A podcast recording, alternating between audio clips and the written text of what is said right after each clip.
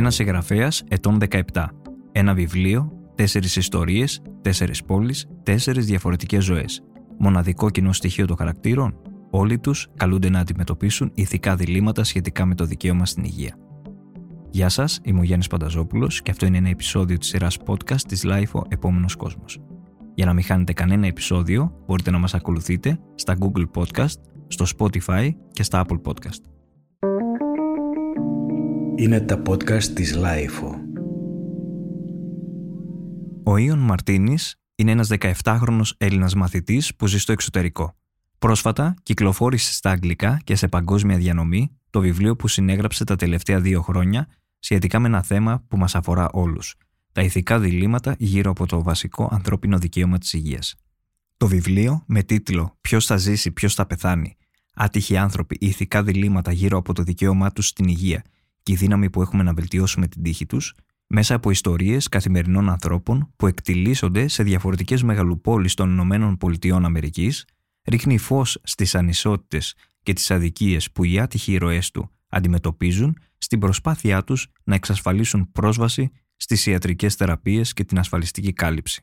Παρά το νεαρό της ηλικίας του και το γεγονός ότι είναι το συγγραφικό του ντεπούτο, ο Ιων Μαρτίνης στείνει με αξιοθαύμαστη οριμότητα τους χαρακτήρες και τους μικρόκοσμούς τους και μεθοδικά χτίζει ένα κρεσέντα αγωνίας για το τι θα συμβεί. Θα επιβιώσουν, θα σταθεί το σύστημα υγείας δίπλα τους, πώς βιώνουν οι οικογένειές τους στα βασανά τους; Και τι αντίκτυπο θα έχουν οι ιστορίες τους στη βελτίωση της υγείας άλλων ανθρώπων με παρόμοια προβλήματα με αυτούς; Ο Ιων Μαρτίνης είναι μαθητής της Τρίτης Λυκείου στο International School της Λοζάνης στην Ελβετία. Γεννήθηκε στην Αθήνα το 2004 και μετακόμισε με την οικογένειά του σε ηλικία 8 ετών. Σε ηλικία περίπου 12 ετών αρχίζει να ενθουσιάζεται με την μαγική δύναμη της ιατρικής και τα επόμενα χρόνια αυτό το ενδιαφέρον εξελίχθηκε μέσα από την παρακολούθηση εξωσχολικών μαθημάτων βιολογίας, την πρακτική του άσκησης σε εργαστήρια ιατρικής έρευνας στην Ελβετία, αλλά και την παρακολούθηση της ιατρικής πρακτικής και χειρουργικών επεμβάσεων σε νοσοκομεία στην Ελλάδα και στην Ελβετία. Στα 15 του παρακολούθησε το μάθημα Αναδυόμενες τεχνολογίες στη σχολή των New York Times, όπου μελέτησε τις ηθικές προεκτάσεις των εξελίξεων της τεχνολογίας και της επιστήμης.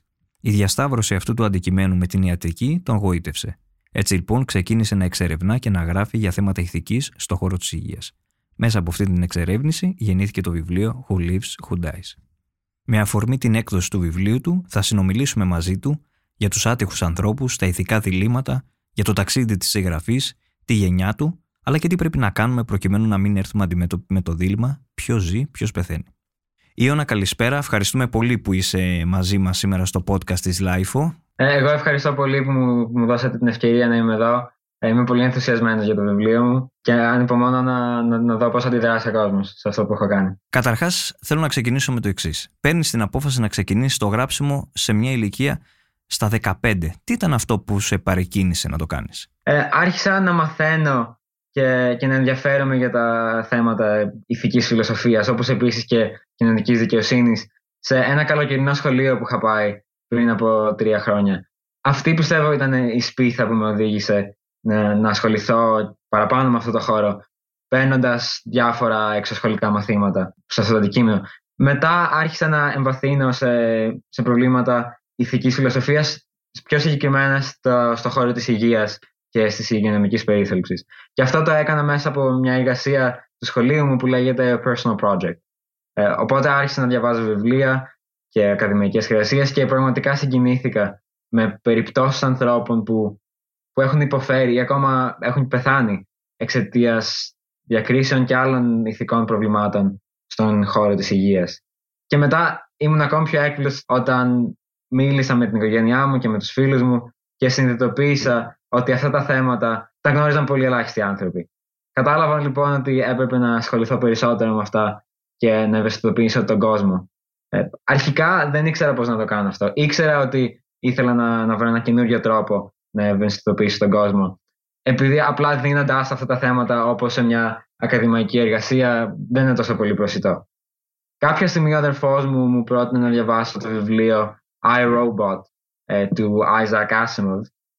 Και σε αυτό το βιβλίο ο Asimov έχει, έχει γράψει μια συλλογή από ιστορίες με, με σκοπό να ευαισθητοποιήσει τους νέους. Και σε αυτό το βιβλίο ο Asimov ε, έχει γράψει μια, μια συλλογή από ιστορίες με σκοπό να ευαισθητοποιήσει τους νέους στα ηθικά διλήμματα, πιο συγκεκριμένα της τεχνητής νοημοσύνης και της ρομποτικής. Αρχικά, όταν διάβαζα αυτό το βιβλίο, ήμουν λίγο σκεπτικός. Δεν, δεν καταλάβαινε γιατί κάποιος να θέλει να εξηγήσει τους χαρακτήρες και την ιστορία με τόση λεπτομέρεια, όταν το βασικό μήνυμα ήταν να περάσει ένα ηθικό δίλημα.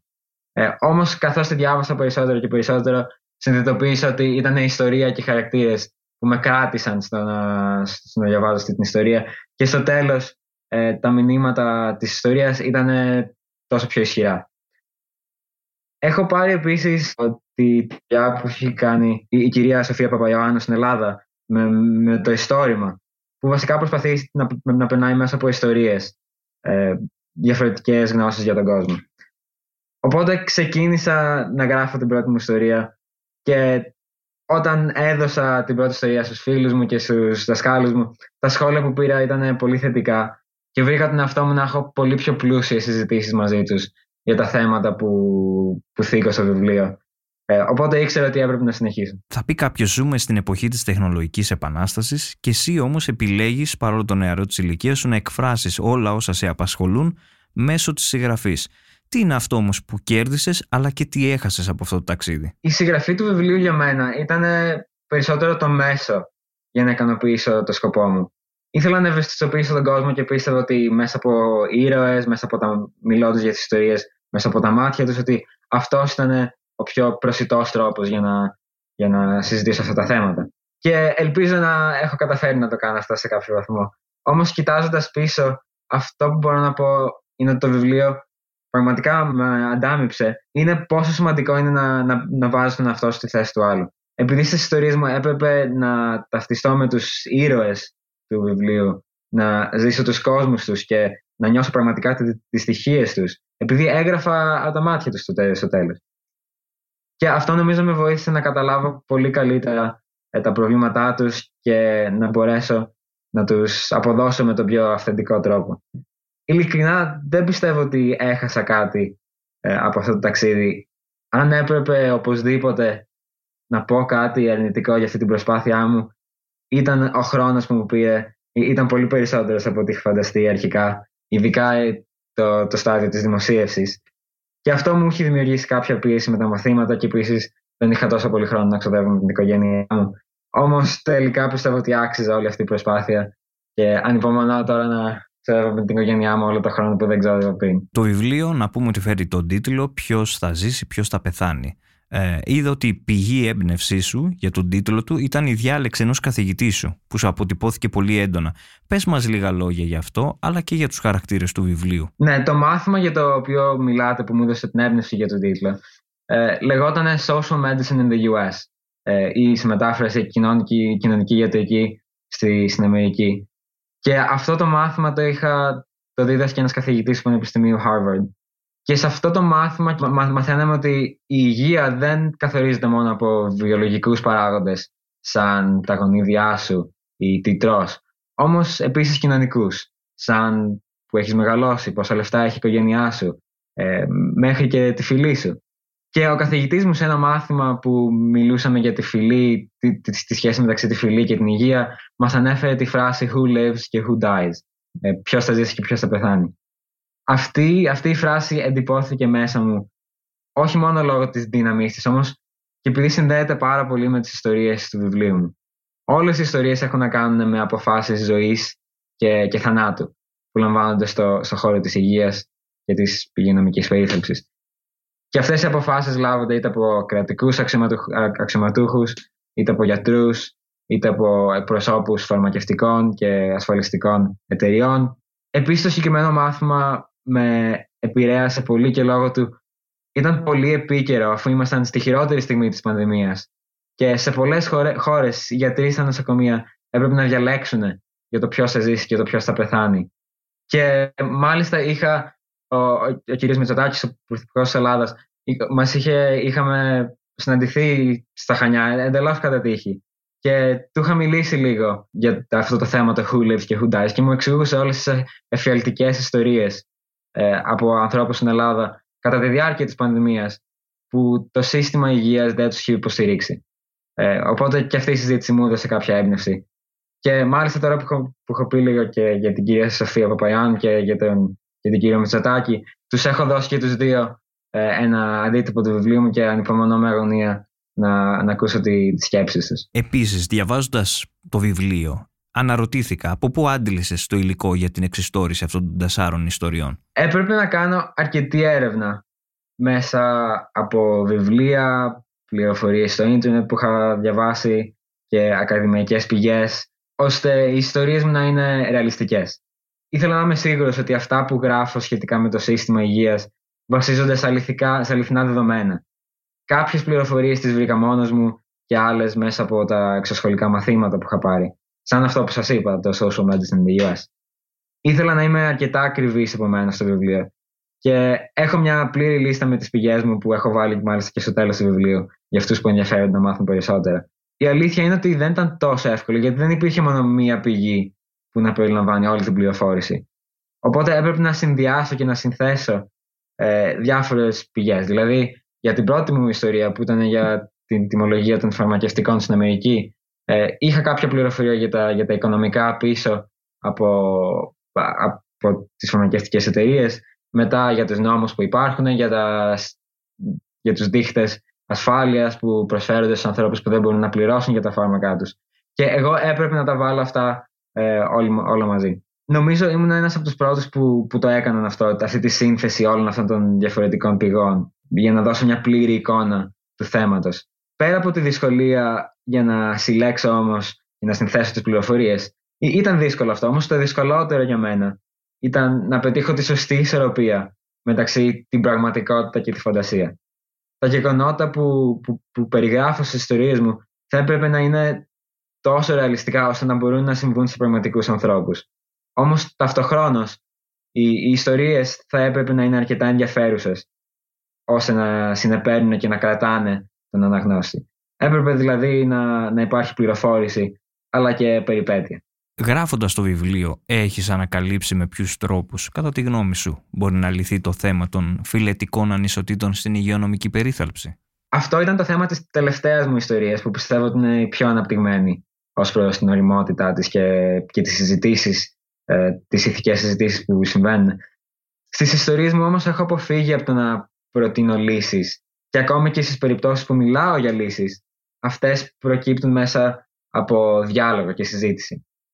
Ο λόγος που δεν προτείνω λύσεις είναι δεν, δεν θέλω να προκαταβάλω τον αναγνώστη προς μία ή, ή την άλλη κατεύθυνση. Πέρα από αυτό δεν είμαι και εγώ σίγουρος για το ποιες είναι οι καλύτερες λύσεις. Είναι πολύπλοκα αυτά τα θέματα και για ε, για κάθε λύση υπάρχουν υπέρ και κατά που υπερ, επηρεάζουν πάρα πολλούς ανθρώπους αυτό ταυτοχρόνως. Στην Απομανική, για παράδειγμα, αν κοιτάξει κάποιος τα, τα στατιστικά, υπάρχει ένα μεγάλο ποσοστό ανασφάλεια των μαύρων σε, από τη Λευκόν. Η προφανής λύση και η λύση που, που συζητιέται πολύ στην Αμερική είναι να επεκταθεί η ασφαλιστική κάλυψη Medicaid. Και το Medicaid βασικά είναι τη δημόσια ασφάλεια για, για υγεία στην Αμερική που ασφαλίζει περισσότερο τους φτωχούς ανθρώπους. Οπότε ο σκοπός θα ήταν να επεκτηνθεί αυτό το Medicaid για να καλύπτονται περισσότεροι άνθρωποι αλλά και ασθενείς. Και το, το 2010 περίπου υπήρχε το πρόγραμμα Obamacare και αυτό είχε επιτυχία σε κάποιο βαθμό στο να αλλάξει λίγο τη, τη διαφορά μεταξύ τους ανθρώπους που είναι ασφαλισμένους, ε, μαύρους ανθρώπους και άσπρους.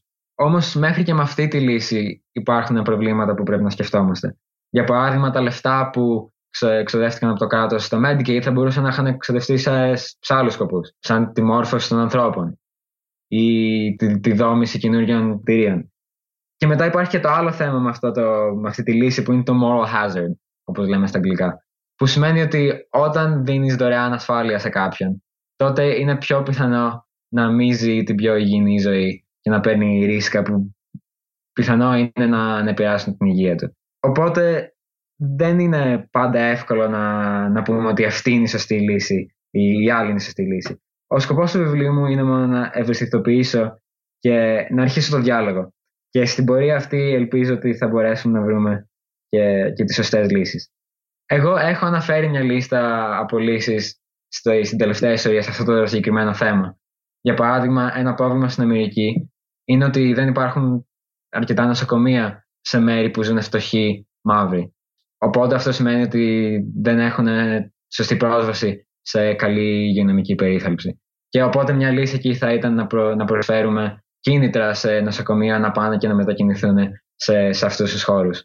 Και μετά υπάρχουν και, και άλλα θέματα που μπορούμε να κοιτάξουμε και τα αναφέρω όλα στη, στην τέταρτη ιστορία μου. Θέλω να σταθώ στο θέμα της πανδημίας που αναφέρθηκες. Ε, γιατί πράγματι είδαμε αφηγήσεις γιατρών οι οποίοι μιλούσαν για μια αναγκαία επιλογή ανάμεσα σε ασθενείς που έπρεπε να διαλέξουν αν θα ζήσουν ή αν θα πεθάνουν.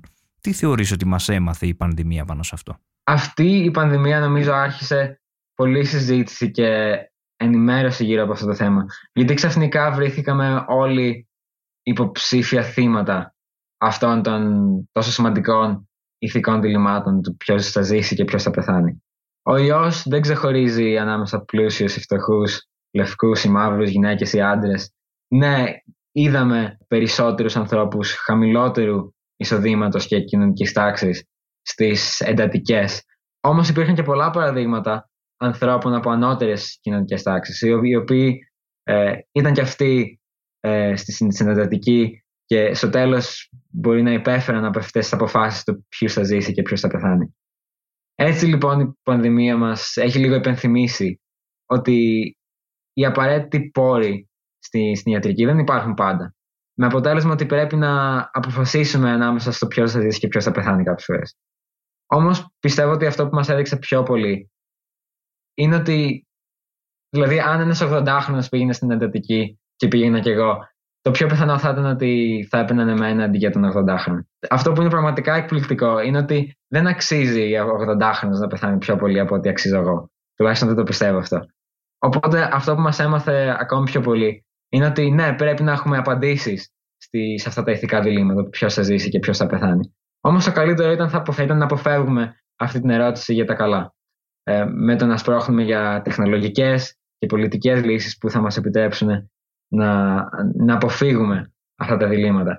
Και αυτό βασικά είναι το θέμα της δεύτερης μου ιστορίας, που κοιτάω για την διανομή των οργάνων, πιο συγκεκριμένα των νεφρών στην Αμερική, για ανθρώπους που έχουν ανάγκη για μεταμοσχεύσεις. Και σε, σε αυτή την περίπτωση, ναι, αυτή τη στιγμή κάνουμε, πρέπει να κάνουμε την απόφαση ποιος θα ζήσει και ποιος θα πεθάνει. Όμως θα μπορούσαμε, για παράδειγμα, να, να σπρώξουμε για πολιτικές αλλαγές που θα επέτρεπαν ε, μεταμοσχεύσεις ανάμεσα στις διαφορετικές πολιτείες επειδή αυτή τη στιγμή είναι, ανάμεσα, είναι μόνο μέσα στην ίδια πολιτεία που επιτρέπονται οι μεταμοσχεύσεις. Ή να επιτρέπουμε να πουλούνται τα όργανα. Δεν, ξέρω. Εγώ δεν τα υποστηρίζω συγκεκριμένα αυτές τις αλλαγές. Όμως πιστεύω ότι είναι καλύτερο να συγκεντρωθούμε στο να, πώς να αποφύγουμε τα διλήμματα του ποιος θα ζήσει και ποιος θα πεθάνει. Και νομίζω μας το έχει θυμίσει αυτό η πανδημία. Πράγματι, στα θέματα που θίγει στο βιβλίο, τα περισσότερα αφορούν εκφάνσεις της βιοειθικής. Ποιοι, ποιοι κίνδυνοι όμως θεωρείς ότι ελοχεύουν σε αυτά τα ζητήματα που είναι σίγουρο θα μας απασχολήσουν; Και ποιοι είναι οι δικοί σου προβληματισμοί; Αναφέρθηκες ήδη ε, στον τομέα της πανδημίας και στην αναγκαία αυτή επιλογή. Υπάρχει κάτι άλλο που σε προβληματίζει σχετικά με αυτά; Οι τέσσερις ιστορίες, έχω γράψει τέσσερις ιστορίες. Η πρώτη είναι στο θέμα της τιμολόγησης των φαρμάκων και πώς πολλοί άνθρωποι στην Αμερική ε, μπορεί να μην τους υποστηρίξει το, το σύστημα υγείας ώστε να μπορέσουν να πληρώσουν και τα φάρμακα που χρειάζονται για να επιβιώσουν. Ε, η δεύτερη ιστορία ε, είναι, όπως σας είπα, για τη διανομή των οργάνων. Το πώς πολλοί άνθρωποι μπορεί να μην έχουν πρόσβαση σε, στα όργανα που χρειάζονται σε, μέσα από μεταφημοσχεύσεις. Ε, η τρίτη ιστορία είναι για την κάλυψη από ασφαλιστικές για ανθρώπους που μπορεί να έχουν θέματα στα γονίδια τους. Ε, για παράδειγμα, να, να δείξει κάποιο genetic test, κάποιο DNA test ότι θα πάθουν κάποια σοβαρή αρρώστια στο μέλλον και αυτό μπορεί να τους, να τους διαλύσει την, την κάλυψη που έχουν ε, για ασφάλεια στο μέλλον. Και η τέταρτη ιστορία μιλάει περισσότερο για τις φιλετικές ανισότητες ε, στην υγειονομική περίθαλψη και, και στην υγεία. Και σε αυτές τις ιστορίες δεν προσπαθώ ποτέ να, να πάρω τις εύκολες όμως μη ρεαλιστικές απαντήσεις και συζητήσεις. Ε, Κάποιος που σου ακούει τώρα να μιλάς ε, τόσο εξειδικευμένα για αυτά τα θέματα θα αναρωτηθεί ποιες είναι οι αφορμές για ένα παιδί σε ηλικία 12 ε, ετών να ασχολείται με την βιοιατρική; Το ενδιαφέρον αυτό, παρόλο που ξεκίνησε, ξεκίνησε όταν ήμουν ακόμη μικρός. Δεν ήταν τότε τόσο έντονο και όσο όριμο όσο είναι τώρα νομίζω. Στο να απορροφάω ιατρικέ πληροφορίες. Μετά όμως λίγα χρόνια αργότερα ο παππούς μου διαγνώστηκε με ένα σοβαρό καρκίνο και ξαφνικά αυτό έδωσε ένα σκοπό σε αυτό το κάπως τυχαίο ενδιαφέρον που είχα. Και άρχισα να πηγαίνω σε καλοκαιρινά σχολεία, να εξερευνώ στον ελεύθερο χρόνο μου και να κάνω πρακτική σε διαφορετικά ερευνητικά εργαστήρια. Αυτό που με εκπλήσει τώρα ακόμη περισσότερο με τη βιοτρική είναι πόσο πολύ γνώση υπάρχει ακόμη να απορροφήσει κάποιος. Πόσο γρήγορα αυτή η γνώση προχωράει και πόσο μεγάλη δύναμη έχει για επιθεραπεία ασθενειών και, και στο να βελτιώσει τη ζωή. Όμως είμαι ακόμη στο ταξίδι της εξερεύνησής μου της βιοτρική. Δεν είμαι ακόμα σίγουρος ποιον τομέα θέλω να ακολουθήσω ή, ή αν θέλω να κάνω έρευνα ε, σε σχέση με κλινική πρακτική. Δεν το ξέρω αυτό. Πάντως για, για όσους ακούνε, ε, όσα παιδιά ακούνε και όσους γονείς ακούνε, εγώ σας, αυτή είναι η δική μου λόγη που έχω ασχοληθεί με τη βιοτρική. Όμως θέλω να σας δώσω και κάποιους λόγους για τους οποίους να μην ασχοληθείτε. Μην το κάνετε αν δεν το αγαπάτε πραγματικά. Ε, μην το κάνετε επειδή κάποιος απλά στην οικογένειά σας ε, το περιμένει από εσάς να γίνετε γιατρός ή κάτι τέτοιο. Και επίσης, και πιστεύω πιο σημαντικά, μην ασχοληθείτε με αυτό το χώρο εάν δεν γνωρίζετε πραγματικά πώς είναι από, από κοντά. Εάν έχετε την ευκαιρία, μιλήστε με φίλους, με μέλη της οικογένειάς σας που είναι μέσα σε αυτό το χώρο, είτε στην έρευνα ή κλινική πρακτική. Ρωτήστε τους πώς είναι ακριβώς η δουλειά τους και το καλύτερο πραγματικά είναι να δείτε από κοντά πώς είναι. Δηλαδή να πάτε στη δουλειά τους και να τους ακολουθήσετε. Ε, αυτό έχει αλλάξει εμένα πραγματικά το τι θέλω ακριβώς να κάνω στη βιωτική. Ε, όμως επίσης μου έχει δείξει ότι θέλω να ασχοληθώ με αυτό το χώρο. Οπότε αν ενδιαφέρεστε, ε, πραγματικά προσπαθήστε να μάθετε περισσότερο. Ιωνα, εκτός των άλλων, καταφέρνεις και συνδυάζεις το πάθος σου για την επιστημονική έρευνα και με την κλασική μουσική. Αφού είσαι και ένας ε, εξαιρετικός πιανίστας, πώς συνδυάζονται αυτά τα δύο; Έχω, έχω παίξει πιάνο από μικρή ηλικία και μέσα από αυτό έχω, έχω αναπτύξει την αγάπη μου για την κλασική μουσική. Λατρεύω την κλασική μουσική. Ε, νιώθω ότι μέσα σε αυτή χάνομαι και, και γίνομαι και καλύτερος άνθρωπος. Η κλασική μουσική δίνει σε όλους έναν μοναδικό τρόπο να, να εκφράσουν τα συναισθήματά τους. Και νομίζω ότι το πιάνο και η κλασική μουσική θα είναι, θα είναι πάντα δίπλα μου, ό,τι και αν κάνω στη ζωή μου, είτε είναι ιατρική, η πληθυκή φιλοσοφία, ό,τι άλλο. Είναι πραγματικά κρίμα που πολύ λίγοι άνθρωποι στην ηλικία μου ακούνε κλασική μουσική. Στην πραγματικότητα, εγώ ε, ε, έχω αρκετά παραδείγματα συμμαθητών που, που με κοροϊδεύουν επειδή ακούω κλασική μουσική. Μέχρι και δάσκαλος στο πιάνο όταν άκουσα ότι ακούω κλασική μουσική. Το, το πρώτο πράγμα που είπε είναι Έχει φίλους στο σχολείο αυτό το παιδί. Και εγώ θα ήθελα να το αλλάξω αυτό. Ένας από τους τρόπους που σκέφτηκα ε, για να το κάνω αυτό είναι μέσα από την επιστημονική μέθοδο. Που επιστημονική μέθοδο βασικά λέει κάνεις μια υπόθεση, μετά κάνεις παρατηρήσεις, καταγράφεις τα αποτελέσματα και μετά αναθεωρείς τις υποθέσεις που είχες κάνει. Αυτό το μήνα και, και τους επόμενους μήνες που έρχονται θα σχεδιάσω και θα στείλω μια, μια έρευνα σε χιλιάδες ανθρώπους με στόχο να καταλάβω ποια είναι ακριβώς τα εμπόδια ε, που σταματάνε τον κόσμο από το να ακούσει κλασική μουσική. Με βάση τα αποτελέσματα αυτή της έρευνας θα φτιάξω ένα website που βασικά έχω αρχίσει ήδη να το κάνω. Θα πάρω 123 κομμάτια κλασικής μουσικής και θα τα περιγράψω με έναν πιο ενδιαφέρον και προσιτό τρόπο. Προσπαθώ να δημιουργήσω ιστορίες και, και εικόνες πίσω από αυτά τα κομμάτια. Δηλαδή και πάλι βλέπουμε τη θέλησή μου να, να μάθω πράγματα στον κόσμο μέσα από τις ιστορίες. Και στο βιβλίο μου το είδαμε αυτό και, και τώρα και στην κλασική μουσική προσπαθώ να το κάνω. Να πάρω ε, περίπλοκα θέματα και μέσα από τις ιστορίες να το περάσω στον κόσμο. Και αυτό το έργο το δουλεύω ακόμη και σε λίγο θα το δημοσιεύσω. Για όσους ενδιαφέρονται, ε, στο website μου wholiveswhodies.com μπορείτε να ακολουθήσετε αυτή την προσπάθεια ε, κάτω από το βιογραφικό μου που, που θα το αλλάξω όταν έχω σημαντική πρόοδο. Ε, με την ευκαιρία θέλω να σε ρωτήσω και ποια είναι η γνώμη σου ε, για τη γενιά σου. Πιστεύεις ότι διεκδικούν ή εφησυχάζονται; Φυσικά δεν μπορώ να μιλήσω για, για ολόκληρη τη γενιά μου. Αλλά γενικά είμαι, είμαι πραγματικά χαρούμενος που, που βλέπω ότι οι άνθρωποι της ηλικίας της ηλικίας μου δεν είναι εφησυχασμένοι και είναι έτοιμοι να, να αντισταθούν στο status quo, σε, αυτό, που, αυτό που υπάρχει στον κόσμο. Και ενδεχομένως αυτό μπορεί να διορθώσει ακόμη και λάθη του παρελθόντος. Ε, σαν παραδείγματα είναι η Greta Thunberg που ασχολείται με την κλιματική αλλαγή, το March for Our Lives που στην Αμερική είχε ασχοληθεί με τη βία από όπλα στα σχολεία και μετά το Black Lives Matter. Όλα αυτά ε, είναι κινήματα που έχουν ως αρχηγούς παιδιά στην ηλικία μου και πραγματικά μου δίνει έμπνευση αυτό. Και αν υπομονώ πραγματικά να, να δούμε τι θα κάνουμε, τι θα καταφέρουμε. Διάβασα ότι, ήσουν, ότι πλέον είσαι ένας πολύ διαφορετικός άνθρωπος σήμερα από ότι όταν ξεκίνησες να γράφεις το βιβλίο. Γιατί συνέβη αυτό; Ναι, είμαι πολύ διαφορετικός άνθρωπος. Το βιβλίο έχει ακολουθήσει την ανάπτυξή μου από παιδί σε ενήλικας, ακόμα δεν είμαι ενήλικας, όμως τουλάχιστον την ανάπτυξη που είχα μέχρι τώρα. Και αυτό το βλέπουμε καθώς δηλαδή διαβάσετε τις ιστορίες που τις έγραψα με χρονολογική σειρά. Δηλαδή την πρώτη ιστορία ε, την έγραψα πρώτη, μετά τη δεύτερη κτλ. Και καθώς προχωράτε σε αυτές τις ιστορίες, θα προσέξετε ότι δίνω πολύ πιο προσοχή στη λεπτομέρεια, στις ζωές των ήρωων μου και μετά στις πιο τεχνικές πληροφορίες, σαν ε, τις θεραπείες που έχουν οι χαρακτήρες μου και τα προβλήματα υγείας που είχαν δίνω πολύ πιο υποσυνονική λεπτομέρεια σε αυτά τα θέματα.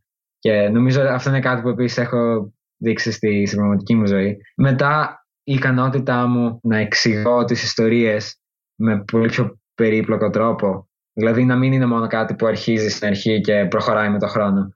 Όμως να πηδάει μεταξύ διαφορετικά, ε, διαφορετικούς χρόνους στην ιστορία και να το κάνει αυτό πιο ενδιαφέρον. Μετά επίσης, καθώς έχω μεγαλώσει, έχω γίνει πιο άνετος να έχω ηθικά και να, να κάνω ηθικές και ιδεολογικές ερωτήσεις που στο παρελθόν δεν ήμουν τόσο πρόθυμος να κάνω. Σαν για παράδειγμα, ε, εάν θα έπρεπε να, να μπορούμε να πουλάμε τα όργανά μας. Ε, αυτή είναι μια ερώτηση που μπορεί να με είχε προσβλήσει πριν λίγα χρόνια. Ε, Όμως τώρα είμαι πολύ πιο άνετος να κάνω αυτές τις συζητήσεις, μέχρι και αν μπορεί εμένα προσωπικά να με ενοχλήσει. Επίσης, έχω αρχίσει να καταλαβαίνω ότι σε κάθε θέμα υπάρχει περισσότερο από μία πλευρά και στις ιστορίες μου, καθώς προχωράτε, θα, προσέχετε, θα προσέξετε ότι προσπαθώ να πιάσω αυτές τις διαφορετικές πλευρές. Και ειδικά στην τελευταία ιστορία θα δείτε ότι δεν λέω απλά ε, τα προβλήματα που έχουν οι χαρακτήρες μου. Προσπαθώ να τα δείξω ε, περισσότερο από ό,τι το κάνω στις στις άλλες ιστορίες. Ε, οπότε, ναι, κάθε ιστορία που έχω γράψει έχει δείξει την ανάπτυξή μου από την προηγούμενη ιστορία και έχει δείξει τις, τους ανθρώπους που με έχουν επηρεάσει, πώς έχω αλλάξει ως χαρακτήρας. Και όταν θα μεγαλώσω, θα κοιτάω πίσω και θα χρησιμοποιώ αυτό το βιβλίο ως ένας τρόπος για να, για, για να ακολουθήσω αυτή την ανάπτυξη. Εσείς ρωτήσατε γιατί συνέβη αυτή, αυτή η ανάπτυξη. Και είναι πολύ καλή ερώτηση, επειδή δεν είμαι ακριβώς σίγουρος για τους λόγους που, που έχω αλλάξει με αυτόν τον τρόπο. Πιστεύω ότι είναι συνδυασμός των γνώσεων και τις εμπειρίες που έχω αποκτήσει ε, στα εξωσχολικά σχολεία μου, με, με την οικογένειά μου, τις συζητήσεις που είχαμε με τους φίλους μου. Οπότε είναι ένας συνδυασμός διαφορετικών πραγμάτων. Όμως και εγώ δηλαδή, δεν είμαι σίγουρος ακόμη γιατί έχω περάσει αυτή την ανάπτυξη. Όταν ανακαλύπτουμε όμως γρήγορα τον κόσμο, δεν πιστεύεις ότι χάνουμε και ένα μέρος της αθωότητά μας; Ναι, απολύτως. Καθώς εξερευνούμε τον κόσμο, βρίσκουμε, ανακαλύπτουμε όλο και περισσότερα προβλήματα που μπορεί να χρειαστούν λύση. Όταν συνειδητοποιούμε πραγματικά αυτά τα προβλήματα, γινόμαστε αδιάφοροι, πιστεύω, αν επιλέξουμε να μην, να μην κάνουμε τίποτα γι' αυτά. Έστω και αν θα μπορούσαμε να παίξουμε ένα μικρό ρόλο. Για παράδειγμα, για αρκετό καιρό δεν γνωρίζαμε ότι οι βιομηχανικές δραστηριότητες προκαλούσαν μεγάλο πρόβλημα μόλυνσης και κλιματικής αλλαγής ε, σε ολόκληρο τον κόσμο. Κατά κάποιο τρόπο τότε δικαιολογούμασταν ε, για την αδράνειά μας επειδή απλά δεν γνωρίζαμε για το πρόβλημα. Όμως, καθώς έχουμε μάθει περισσότερο για, για τις συνέπειες των πράξεών μας, νομίζω χάνουμε αυτή την αθωότητα και έχουμε, έχουμε πλέον αυξημένες ευθύνες να, να δράσουμε για να, για να διορθώσουμε, να φτιάξουμε τη ζημιά που έχουμε επιφέρει στον πλανήτη μας. Και φυσικά αυτό πιστεύω είναι αλήθεια και για άλλα θέματα. Ωστόσο δεν νομίζω ότι είναι καλό να κρυβόμαστε από τον εαυτό μας και να, να κρυβόμαστε από την πραγματικότητα μόνο και μόνο για να διατηρούμε αυτή την αθεότητα. Τουλάχιστον εγώ πιστεύω ότι, ότι πρέπει, να, πρέπει να βλέπουμε την πραγματικότητα κατάματα ως, έναν, ως, ως ένας κριτής ή ως ένας δικαστής και να την εξετάζουμε αντικειμενικά, χωρίς να την, να την αλλοιώνουμε ή να προσφυγούμε στο ότι δεν είναι αυτή μόνο ώστε να νιώθουμε πιο άνετα ή ασφαλείς. Το να χάνουμε την αθωότητά μας δεν πιστεύω ότι, δεν πιστεύω ότι είναι απαραίτητα κακό. Μπορεί να μας κάνει να νιώθουμε κάπως άσχημα και αβέβαια για το μέλλον. Και σας προσδοποιώ, το βιβλίο μου μπορεί να κάνει το ίδιο σε, σε κάποιους ανθρώπους.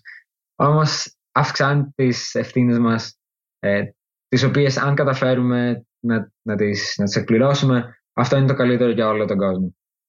Οπότε πιστεύω είναι καλύτερο να γνωρίζουμε που πηγαίνουμε, ε, παρά να προχωράμε στα τυφλά. Ειλικρινά, εγώ απλά θέλω να μάθω την αλήθεια. Μέχρι και να αυτό σημαίνει ότι δεν είμαι τόσο αθώος πια. Μίλησες για τυχερούς και άτυχους ανθρώπους. Εμείς δημιουργούμε τις ευκαιρίες της ζωής μας ή αυτές μας βρίσκουν; Είναι πολύ ενδιαφέρουσα ερώτηση αυτή, επειδή έχει να κάνει με πολλές πολιτικές και κοινωνικές συζητήσεις ε, που, που βρίσκονται στο επίκεντρο της της δημοσιότητας.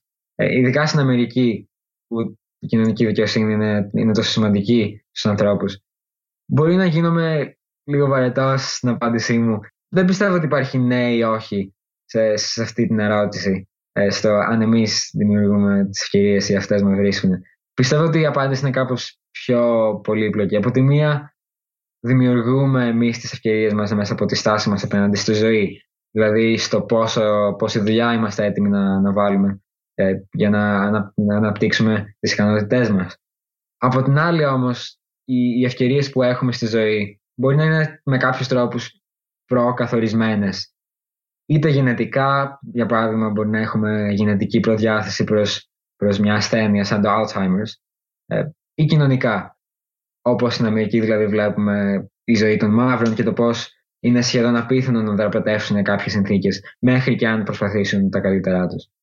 Το δύσκολο είναι ότι πολλές φορές δεν γνωρίζουμε τι είναι τι.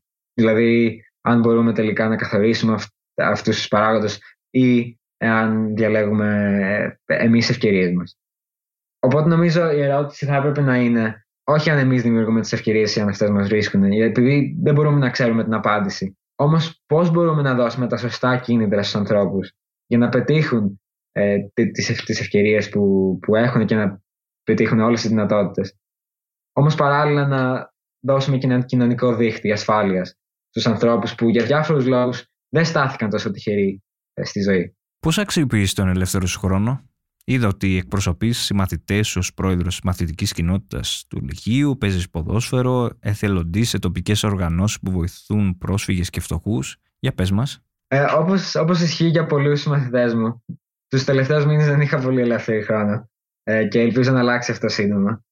Γενικά, όταν έχω ελεύθερο χρόνο, προσπαθώ να, να ασχολούμαι με διάφορα πράγματα και να μην περιορίζομαι μόνο σε ένα ενδιαφέρον. Ωστόσο, όμως, αποφεύγω να κάνω πολλά πράγματα ταυτόχρονα, επειδή, όπως λέει και ο Σένεκα, το να είσαι παντού είναι να είσαι πουθενά.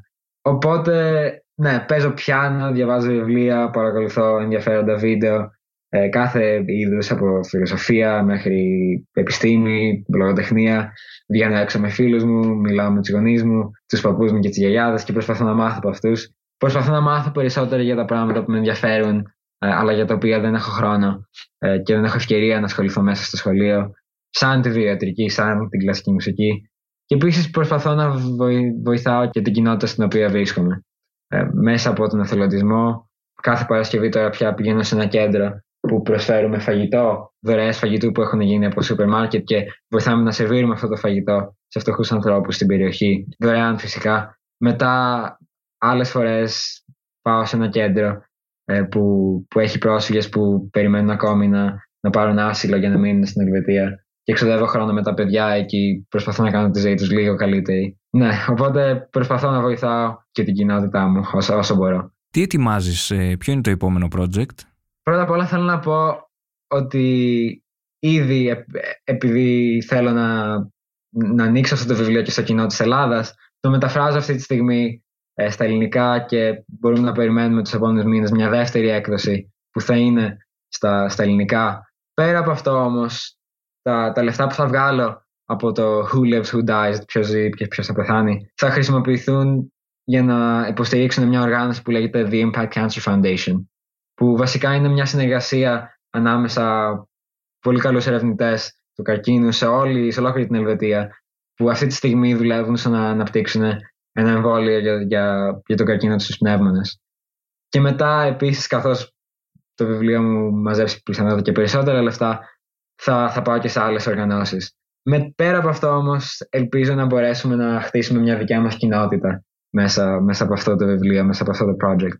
Είναι αλήθεια ότι ναι, δηλαδή κατάλαβα ότι το πάθος και το ενδιαφέρον από όλους με τους οποίους έχω μιλήσει για, για τα ηθικά διλήμματα στη βιβλιοθήκη όμως η αλήθεια είναι ότι γράφοντας ένα βιβλίο είναι, είναι λίγο μοναχικό.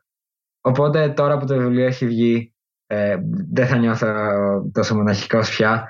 Θέλω να αρχίσουμε κοινότητες στο, στο ίντερνετ, στο Reddit, στο Twitter, ε, να αρχίσουμε να καλούμε ομιλητές για να μιλάνε για αυτά τα θέματα, ε, να αρχίσουμε διαλόγους δημόσιους, ε, να έχουμε πιθανότητα conferences ε, για, για ηθική στη, στη υγειονομική περίθαλψη και, και άλλες πρωτοβουλίες που θα μας βοηθήσουν να φτάσουμε πιο κοντά στο στόχο του να εξασφαλίσουμε το δικαίωμα στην υγεία για όλους τους ανθρώπους. Και στο τέλος ε, ελπίζω άλλα παιδιά, άλλοι άνθρωποι να πάρουν τις ιστορίες που, που έχουν διαβάσει και να, να, να πάρουν λίγο έμπνευση από αυτό και να με βοηθήσουν στην πρωτοβουλία που έχω ήδη πάρει. Θα ήταν τέλειο, θα ήταν άψογο. Όποιος διαβάσει τις ιστορίες μου και έχει άλλες ιδέες για ιστορίες, ή αν θέλετε κι εσείς να γράψετε μια ιστορία, μπορείτε να μου τη στείλετε και εγώ θα τη βάλω ε, κατευθείαν στην επόμενη έκδοση του βιβλίου μου. Ε, Who Lives, Who Dies, Volume 2. Δεν ξέρω πώς θα το πούμε ακριβώς. Μπορείτε να με βοηθήσετε και με το όνομα. Όμως ναι, ε, έχω, έχω αρκετά σχέδια για το μέλλον και ελπίζω να χτίσω μια κοινότητα μέσα από, μέσα από αυτό το project. Πες μου ένα βιβλίο που διάβασες τελευταία και σου άρεσε. Ένα βιβλίο που διάβασα τελευταία ήταν το. Δεν ήταν τόσο πολύ στο θέμα της υγειονομικής περίθαλψης. Ε, λεγόταν Letters from a Stoic από, τον, από τον Σένεκα, που με έχει βοηθήσει λίγο να, να αναθεωρήσω το, τον τρόπο που κοιτάω πολλά πράγματα στη ζωή μου. Ε, τη, τη συναχώρια, την τύχη. Ε, και σας το προτείνω σε όλους σας, αν μπορείτε να έχετε μια ευκαιρία να το διαβάσετε. Ε, είναι, είναι πολύ ισχυρό βιβλίο. Ένα ωραίο ταξίδι που έχεις κάνει. Έχω κάνει πολλά ταξίδια σε ολόκληρο τον κόσμο. Και μετά από όλα αυτά τα ταξίδια όμως, δεν έχω ένα συγκεκριμένο ταξίδι υπόψη μου. Το ένα ταξίδι που σκέφτομαι κάθε φορά που μου κάνει κάποιος αυτή την ερώτηση είναι το ταξίδι μου στην Ελλάδα. Μπορεί να σας φανεί λίγο βαρετή η απάντηση αυτή, όμως λατρεύω να, να γυρνάω στην Ελλάδα στις σχολικές μου διακοπές κάθε δύο-τρεις μήνες. Η Ελβετία, ναι, μπορεί να ακούγεται παραδεισένιος προορισμός και πράγματι προσφέρει πολλές ευκαιρίες. Οι άνθρωποι εδώ είναι πολύ ευγενικοί. Αλλά πιστεύω ότι έχω μια ιδιαίτερη σχέση με την Ελλάδα που με κάνει, με κάνει να νιώθω σαν, σαν να είμαι σπίτι κάθε φορά που επιστρέφω. Το ότι, έχω, το ότι μπορώ να είμαι με την οικογένειά μου, με τις γιαγιάδες, τους παππούδες, τους τους φίλους μου, ε, η φύση, η κουλτούρα, όλα αυτά τα πράγματα με τραβάνε στην Ελλάδα. Είσαι αισιόδοξος για το μέλλον και τι σου δίνει ελπίδα σήμερα; Ναι, φυσικά. Έχω ελπίδα, παίρνω ελπίδα από το πόσο γρήγορα προχωράει η επιστήμη ε, Όπως για παράδειγμα, όταν έκανα το εμβόλιο για τον κορονοϊό, αυτό ήταν που, που, που μου έδωσε ελπίδα. Επειδή μετά διάβαζα ε, στο The New Yorker, σε, σε, άλλα μέρη, για το πόσο γρήγορα α, αναπτύχθηκε αυτό, αυτό το εμβόλιο. Την επόμενη μέρα, τη μέρα μετά από ότι είχαν πάρει το, το DNA για, για, για τον ιό, ε, ήδη είχαν, είχαν σχεδιάσει τη φόρμουλα για, για το εμβόλιο και μετά ένα μήνα αργότερα ήδη είχαν αρχίσει να το παράγουν. Και όλη αυτή η διαδικασία θα έπαιρνε χρόνια. Οπότε πραγματικά μου δίνει, μου δίνει ελπίδα το πόσο γρήγορα προχωράει η επιστήμη. Και επίσης το πώς ε, το πώς οι διαφορετικές χώρες στον πλανήτη έχουν δείξει ότι μπορούν να συνεργαστούν για τον ίδιο σκοπό. Παρ' όλα αυτά, προσπαθώ να αντιμετωπίζω τα, τα θέματα στη ζωή μου με, με έναν στοικό τρόπο σκέψης. Προσπαθώ να οραματίζομαι το χειρότερο σενάριο και να το αποδέχομαι όπως και με τους χαρακτήρες μου. Η ζωή μου μπορεί να στραβώσει οποιαδήποτε στιγμή. Και αυτό είναι κάτι που ίσως δεν μπορούμε να ελέγξουμε. Το καλύτερο που, που έχουμε να κάνουμε είναι να ελπίζουμε και να προσπαθούμε για το καλύτερο και μάλιστα θα το κάνω αυτό τα επόμενα χρόνια. Ε, είτε είναι με βιωτική, με κλασική μουσική ή με ηθική. Παράλληλα όμως να είμαστε προετοιμασμένοι και για το χειρότερο. Τι όνειρα κάνεις, Είναι ένα, ένα φιλόδοξο όνειρο αυτό που έχω και είναι πολύ κοντά στο θέμα του βιβλίου μου. Να εξασφαλίσω το δικαίωμα στην υγεία για όλους. Αυτό από τη μία σημαίνει να μπορέσουμε να ε, επιταχύνουμε το, την επιστήμη ε, ώστε να προσφέρει όλο και καλύτερες θεραπείες για τα προβλήματα υγείας που αντιμετωπίζουμε. Όμως ταυτόχρονα, ταυτόχρονα να εξασφαλίσουμε ότι αυτή η επιστήμη θα είναι προσβάσιμη σε όλους. Ε, ανεξάρτητα από την κληρονομία, τα γονίδια τους, τη φυλή τους. Εγώ είμαι ακόμη πολύ νέος για να κάνω αυτό το, το όνειρο πραγματικότητα. Ήδη ελπίζω ότι το βιβλίο μου είναι ένα βήμα προς τη σωστή κατεύθυνση με άμεσο τρόπο με το να ευαισθητοποιήσω τον κόσμο και να ξεκινήσω τη συζήτηση και με έμεσο τρόπο με το να επιτρέψω να, να υποστηρίξω οργανισμούς που μοιράζονται αυτό το ίδιο όνειρο, σαν το Impact Cancer Foundation. Αλλά αυτό το όνειρο θα απαιτήσει πολλή συνεργασία σε όλα τα επίπεδα. Επιστήμονες, υπεύθυνους χάραξης, πολιτικής ε, και απλούς ανθρώπους σαν εμάς, ε, μέσω της δημοκρατικής υποστήριξης ε, που έχουμε για, για αλλαγές. Δεν ξέρω αν το βιβλίο μου πετυχαίνει αυτό το σκοπό, αυτό θα εξαρτηθεί από εσάς και σας παρακαλώ πείτε μου ε, αν έχετε σκέψεις για το βιβλίο. Αλλά η διαδικασία της έρευνας να μπαίνω στο μυαλό των χαρακτήρων μου και μετά να μοιράζομαι όλα αυτά με τον κόσμο με έχει κάνει ακόμη πιο παθιασμένο με την υπόθεση της το να υποστηρίξω το δικαίωμα στην υγεία και νομίζω ότι θα ξοδέψω τα επόμενα χρόνια προσπαθώντας να κάνω ακριβώς αυτό. Ιωνα, θέλω να σε ευχαριστήσω πάρα πολύ για αυτή την ενδιαφέρουσα συζήτηση. Εγώ ευχαριστώ πολύ και ξανά για την ευκαιρία ε, που μου δώσατε να είμαι εδώ σήμερα. Ακούσατε ένα επεισόδιο της σειράς podcast της Life ο επόμενος κόσμος με καλεσμένο τον 17χρονο συγγραφέα Ιωνα Μαρτίνη. Για να μην χάνετε κανένα επεισόδιο μπορείτε να μας ακολουθείτε στα Google Podcast, στο Spotify και στα Apple Podcast.